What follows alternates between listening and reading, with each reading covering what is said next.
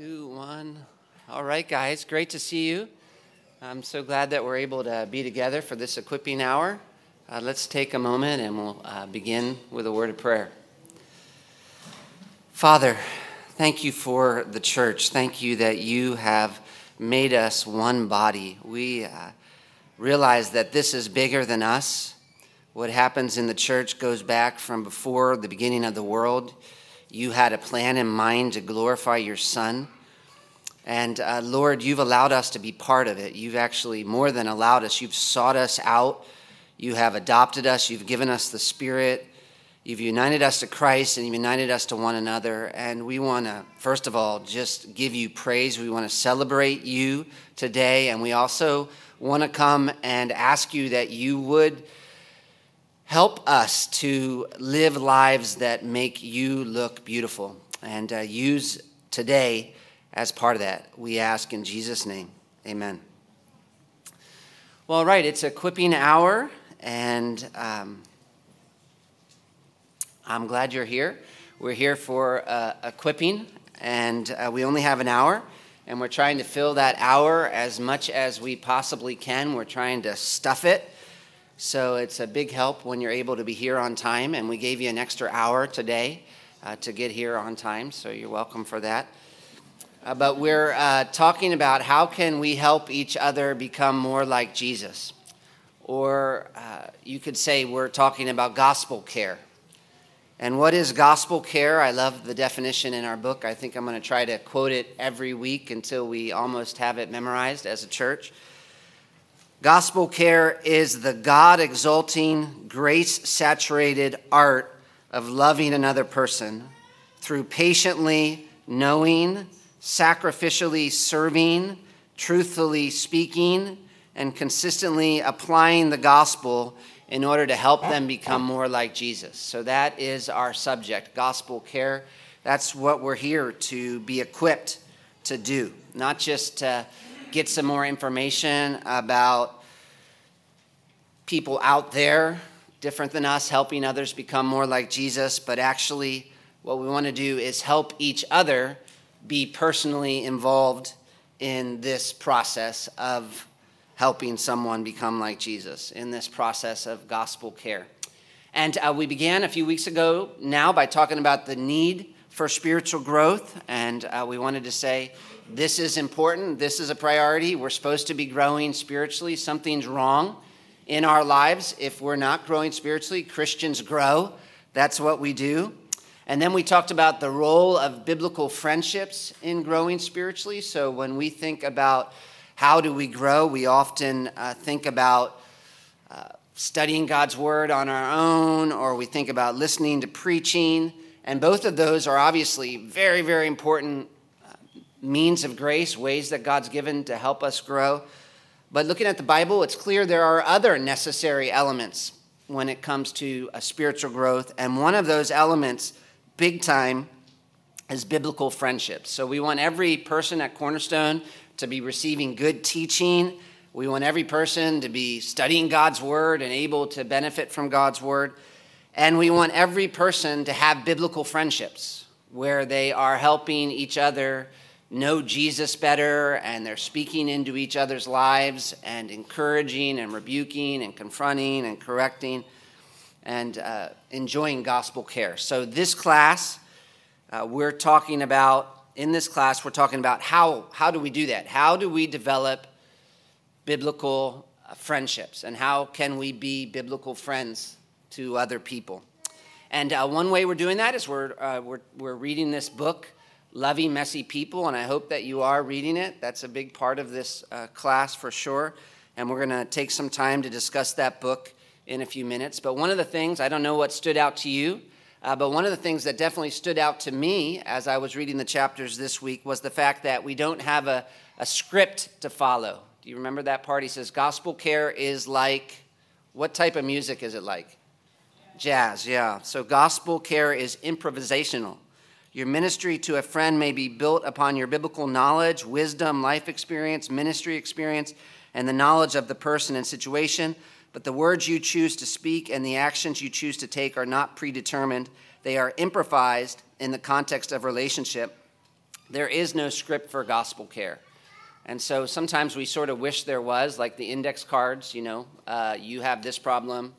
Okay, let me bring out my index card. I say this. And now you say that. Okay, now I say this. But that's not actually how good gospel care goes. And that's important to understand because we, we want a script. As we think about discipleship, we sometimes want a list of what to do.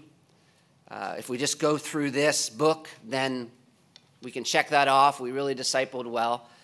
And good discipleship doesn't quite work like that. And even learning how to be a good discipler, that's not quite how it goes. It's kind of like teaching somebody basketball. So obviously, uh, if, if I'm going to teach basketball, I can't quite just give you a list. Okay, this is what you do to, in a game. You know, uh, here's 45 minutes. This is what you do, and you keep you're playing the game, and you keep pulling out the index card to know. Oh, dribble now.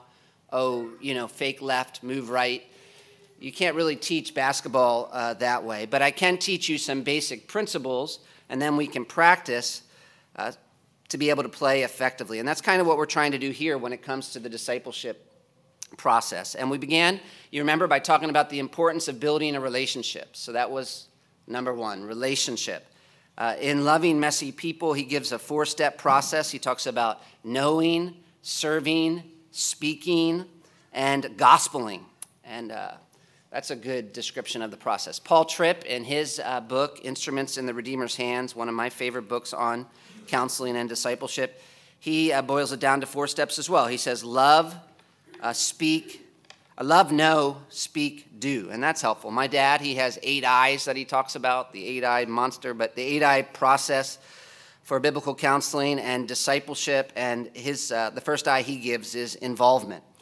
And uh, so, what we're doing these first couple classes is just emphasizing the importance of building relationships if you want to be of help to others. And last week, we tried to put an exclamation point on that by looking at the way God works with us.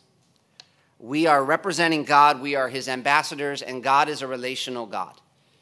He doesn't simply send down a series of YouTube videos to uh, save us, he sent down his, his son. And even now, relationship is a key part of how he changes us. Uh, I'm quoting Paul Tripp a lot in this class, and I'm not going to read the whole quote, though I did give it to you in your notes, I think.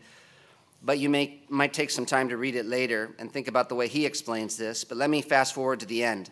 Our relationship with God is the beginning of our salvation, not the end, a necessity, not a luxury. As Christ's ambassadors, we too must begin by building relationships of love, grace, and trust with others.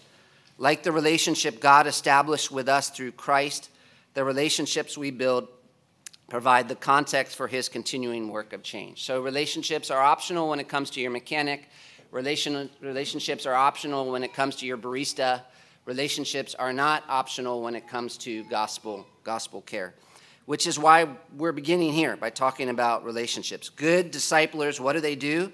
They work at building relationships. Your transform transformation groups, what are you going to do? First step, work at building relationships, not just uh, seeking to know the outside of the person, like, hey, I know that guy has black hair, uh, uh, but actually knowing the person, getting to know the, the real, true, genuine person. And I want to talk about one key quality that you need to demonstrate if you're going to develop the kinds of relationships that help people change. And uh, to get you thinking about what we're talking about, let me read you a counseling case my father often uses as an example. It's about a lady named Clara. Clara, or is it Clara? I don't know. We'd have to ask her, but Clara, I'll say, comes to her pastor stating that she has filed for divorce on the grounds of mental and bodily cruelty. Clara returns for the third session. I, I tried to get him here, she says, but he had other things to do. You know what his other things are, of course. I told you all of them. I don't want to hear such charges behind Marty's back, her pastor responds. This continuing hostility towards him, even though you told him you forgave him, seems to indicate you made little or no attempt to bury the issue and start afresh. I don't think that you understand forgiveness. You forgive him. You know there's a limit after he's beat me and is drinking away our money, maybe. But when I came home and found him with another woman, I could never bury that. He's just an immature, animalistic pig, she declares. Her pastor tells her that it will be necessary for her to change her language about her husband and that he's here to help but not to solve or salve her self righteous attitude and listen to her ever increasing charges against her husband. Why are you siding with him? I'm the one who belongs to this church. She breaks into tears. Now, uh, if we had more time, we could discuss what went wrong. I, I think it's probably kind of obvious, but in case it's not, something definitely look, went wrong. Just so you, just so you know, that's that definitely something definitely went wrong. But it might seem confusing at first to know what went wrong because if you look at what the pastor said, his actual words, some of what he was saying was true. You could say, okay, that's actually accurate. So is the problem just Clara's then? You know, she's just an over emotional lady who's uh, just the only one who is the obstacle to this relationship developing. No, I don't think so. I don't think this pastor was helpful in this moment, really, hardly at all. Why? What did he do wrong? Well, this is how my father diagnoses the problem, and I agree with him. He says the counselor in Clara's case failed because he was too problem oriented in his approach. It seems he had done little to establish involvement with his counselee. He had not endeavored to build a relationship with her that would assure her of his concern. He could have taken time to listen, to hear, and sympathize with the pain she was experiencing, but instead he jumped right in and addressed her sin. Almost immediately, Clara viewed him as an enemy or opponent rather than an ally, and as long as she viewed the counselor this way, his counsel would mean little to her. His words might be truthful and appropriate to her situation, but she would reject them. In other words, even though he was right in what he was saying, perhaps to a certain extent, he was wrong about the way he was saying it. He didn't demonstrate compassion. And so, if you want to build a relationship that helps other people change, you need to work on building a caring relationship with that person. That's what we're saying today. And you know where building a caring relationship with someone begins? This is going to be radical. It begins with actually caring. So that's what we want to talk about right now um, caring, compassion the importance of compassion and caring in our transformation groups, our discipleship relationships. And what do we mean by caring, by compassion? We mean basically Romans 12, verse 15. In uh, Romans chapter 12, verse 15, uh, the Apostle Paul says, Rejoice with those who rejoice, weep with those who weep. In other words, uh, we mean God wants you to be emotionally invested in people to the point where you sincerely rejoice when they rejoice and weep when they weep. We mean Philippians chapter 2, verses 1 through 4. God wants you to be so committed to other believers that their interests become yours. Let each of you look not only to his own interests, but also to the interests of others. Basically, we mean 1 Peter chapter 3, verse 8. Finally, brothers, have a unity of mind, sympathy, brotherly love, a tender heart, and a humble mind. So, do you hear that part? A, a, tender heart. So, that actually is a command. So, if someone says, that's just not how I'm wired, what I say to them is, you're wrong. I say that very tenderly. but that, I don't have to say it to that guy probably because he, he. But I, uh, that's, that's, that's sin. The Bible commands us to have a tender heart. And God wants our heart to be soft towards others and for them to be able to see it, to know it. Uh, one word the Bible uses to describe this deep concern for people is compassion. And without compassion, no matter how right you are in what you're saying, you're wrong in how you're acting. And this is a key quality that you need to work on developing if you're going to build transforming relationships with other people. You want to be helpful, Step one, build a relationship. You want to build a relationship that actually helps demonstrate compassion. Now, let me just kind of cement that, and then we'll talk about how to grow in this area. But let me cement why this is such an important quality, why it's not just a nice quality, but it's actually a biblical one. And uh, it's not too hard to prove this. Uh, the first proof would just be the fact that we're actually commanded to be compassionate. So we could probably stop there. But Colossians chapter 3 verse 12. In Colossians 3, Paul wants to demonstrate the difference the gospel should make on the way we as believers treat people. This is one of my favorite passages. Hopefully, you'll hear it soon. We'll see. But uh, this is, I just love this passage because he's looking at the habits and ways we used to have before we were saved. And now he says we're in Christ. And because we're in Christ, there's a whole different way we should relate to one another. And so he says in Colossians 3:12 as uh, put on then as God's chosen ones, holy and beloved, compassion. This is the first the first description he gives of what it looks like to live as God's chosen ones, as people so dearly loved by God. Compassion. And the word in the Greek literally would be bowels of compassion. So, like your gut. It's actually a, you know how it is when you really feel for someone, you actually almost feel it in your gut, or you do feel it in your gut. And that's what that word means. It's like to have a gut that feels for other people. You need to have a deep gut level feeling of compassion for others. This is something you should pursue. And it's not only commands like that where he tells us to be compassionate uh, that demonstrate the importance of uh, concern and care, deep concern and care. It's also every single time the Bible commands us to love someone else, it's obviously assuming compassion. Loving another person is more than just feeling for them, but it's not much less. It's, it, it, it would be, it's, it would be hard to say, I really deeply love this person as Christ called me to love them, but I don't give a rip about what's going on in their life. That would sort of be an oxymoron or a contradiction. So every time you see a command in the Bible to love, it's assuming that you understand true love involves a deep concern. So compassion is important because it's a command, but uh, second of all, it's important because it's one of the key qualities that we find in people in the Bible that we're commanded to imitate. So you look at the people in the Bible that are held up as examples for us to imitate, and what do you see about them over and over? You see they were uh, people who were deeply compassionate. Uh, for the example, for example, the Apostle Paul. Paul was a man who loved truth. Obviously, you don't you don't get to have a much bigger head for theology than the Apostle Paul. And yet you read his letters, and it, it's clear that he loved people and he let them know it. And his deep affection for them impacted the way he ministered to them. Uh, he, I think of the uh, book of First Thessalonians, uh, chapter 2, where he says, We were like a nursing mother. Remember us? He always has to say, Remember us? But we were gentle among you, like a nursing mother taking care of her own children.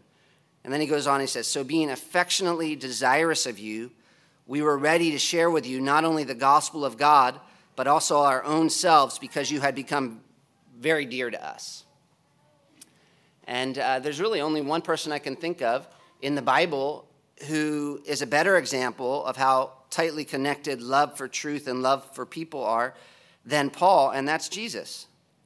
And uh, Jesus' whole ministry was marked by uh, compassion.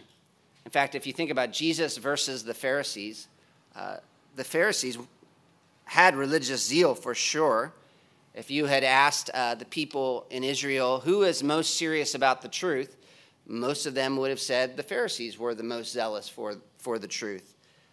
The problem was that their passion for the truth was really passion for self, dressed up in religious disguise. And one proof that that, that was true was their lack of compassion. And Jesus has to keep coming back to them and, and saying that actually, right? He's like, Haven't you guys read the Bible? And they're like, We read it all the time. He's like, No, I'm not sure that you really read it very carefully because it says, I desire mercy and not sacrifice. Someone, I think it was Charles Spurgeon, who said, uh, just pointed out the difference between Jesus and the Pharisees like this. He said, If you wanted to sum up the whole of Jesus' ministry in regards to us, you might use the phrase, and he was moved with compassion. We serve a Savior whose heart was broken by the needs of people and whose body was broken for their good. And something's broken in our hearts if we claim to be passionate about the truth while being uncompassionate towards people.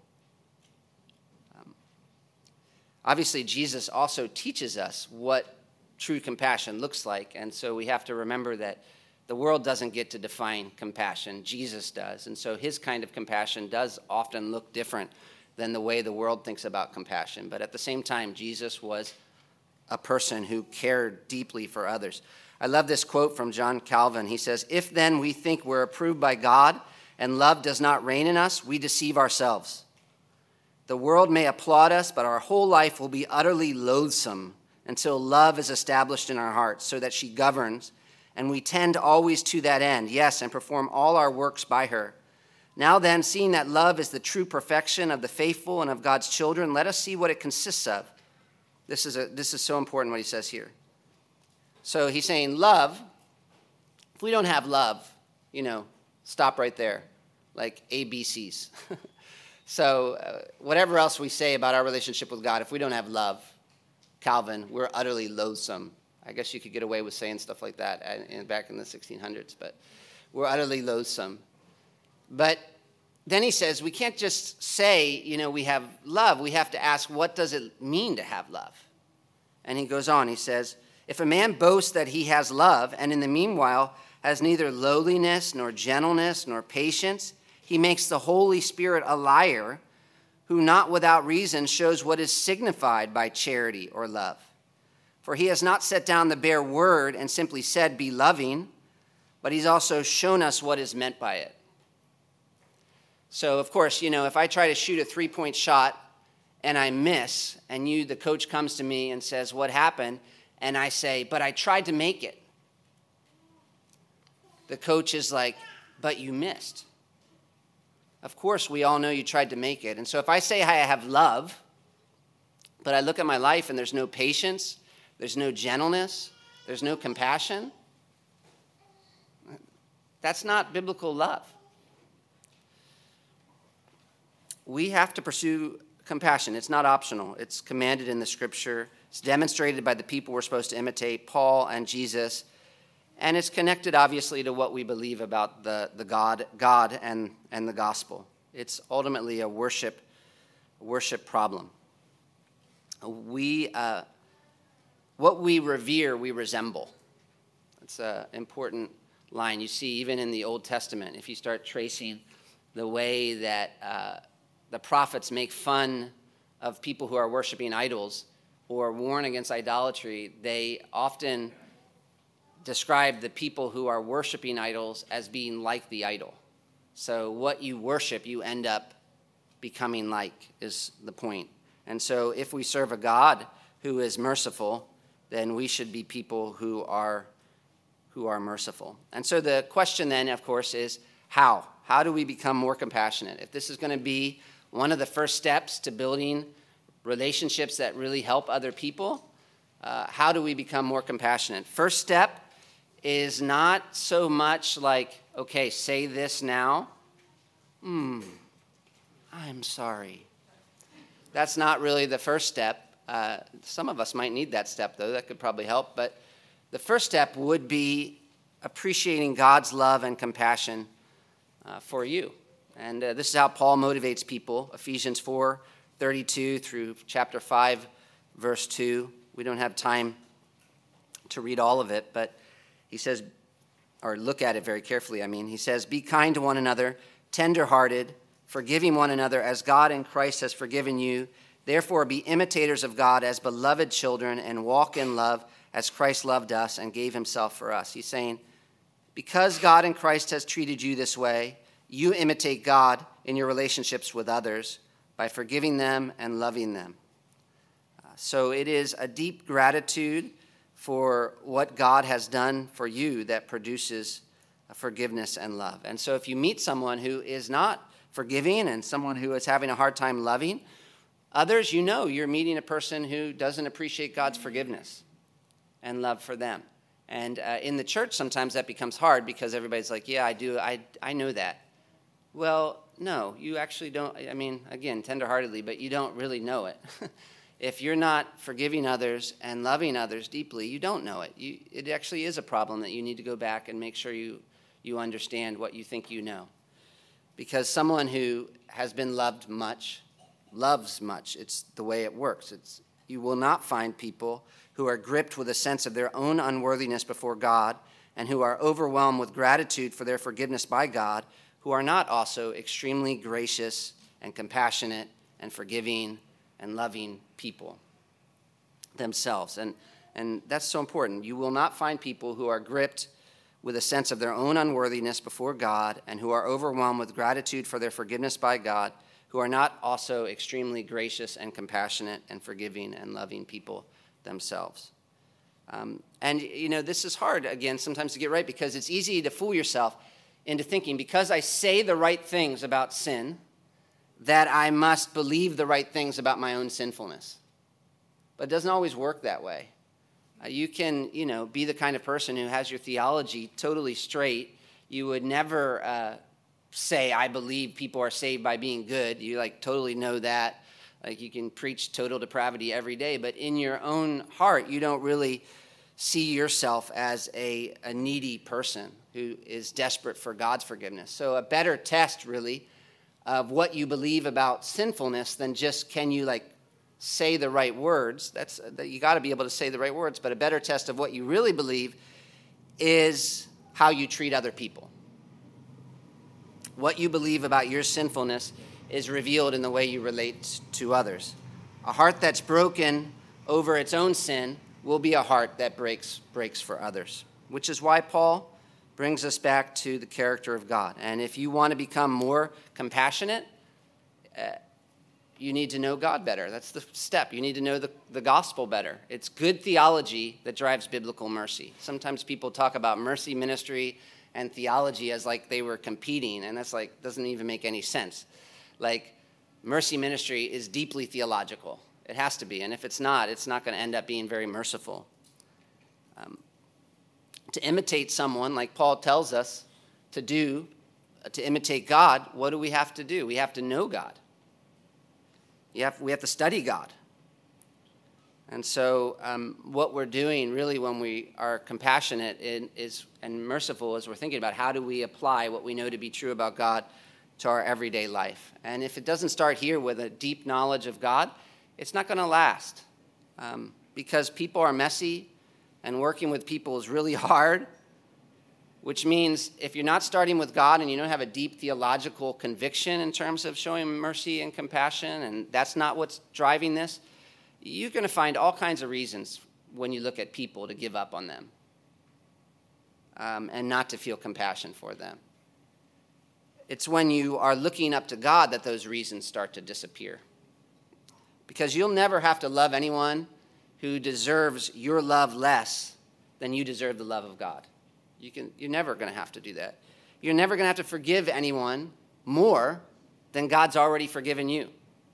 You'll never have to show more compassion to someone than God's already shown to you.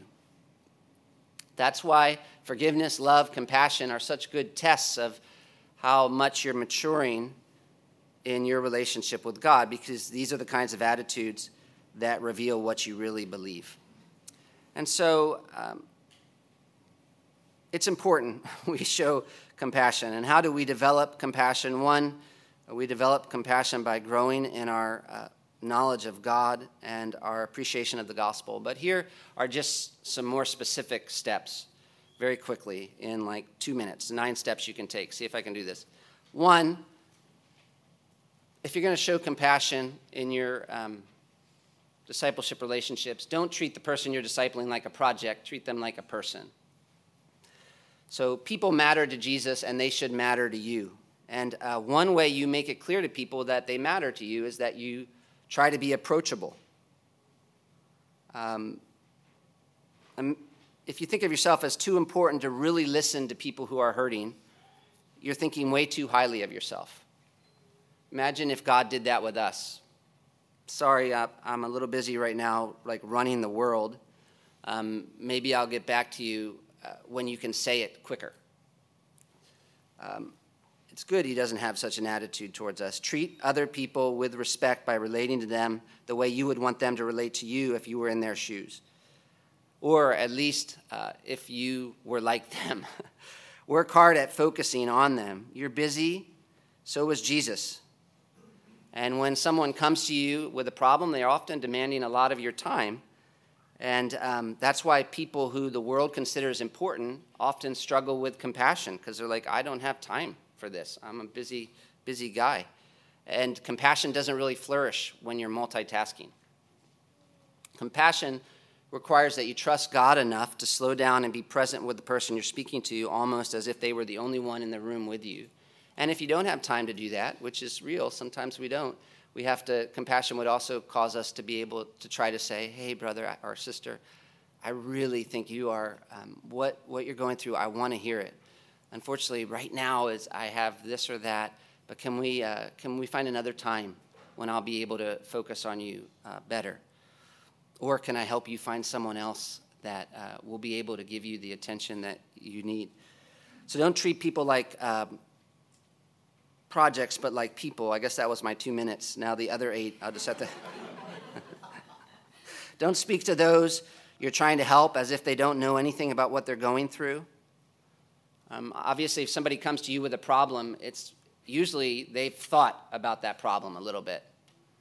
And sometimes, uh, if you're not careful, the way you can speak to them can be like, "Oh, you're obviously you've never you've never taken any time to think about this. I know the answer within 30 seconds of you saying it." Don't treat them like they're helpless. They may be coming to you for help, but try not to treat them as if they're completely helpless, especially if they're Christians. That means they're a believer, they have the Holy Spirit, they have the Bible.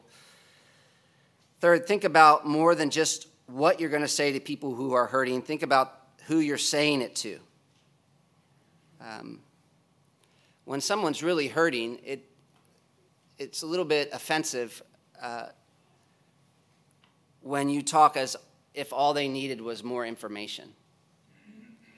Um, hurting people need more information, but they also need all of you, your heart, as well as your intellect.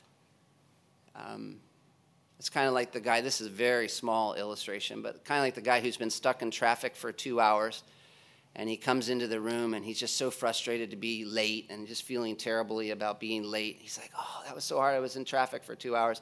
And one other guy's there sitting there. He's like, oh, shush. If you had just taken the five to the two to the to the, you know, the I forty, I you would never be late. That was dumb. Uh, why didn't you turn on your you know Waze?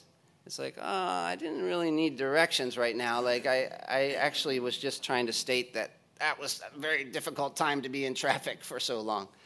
Um, so you want to think about not just what you're saying, but also who you're saying it to. Now, other guys, maybe they're like, hey, thanks, that's really helpful.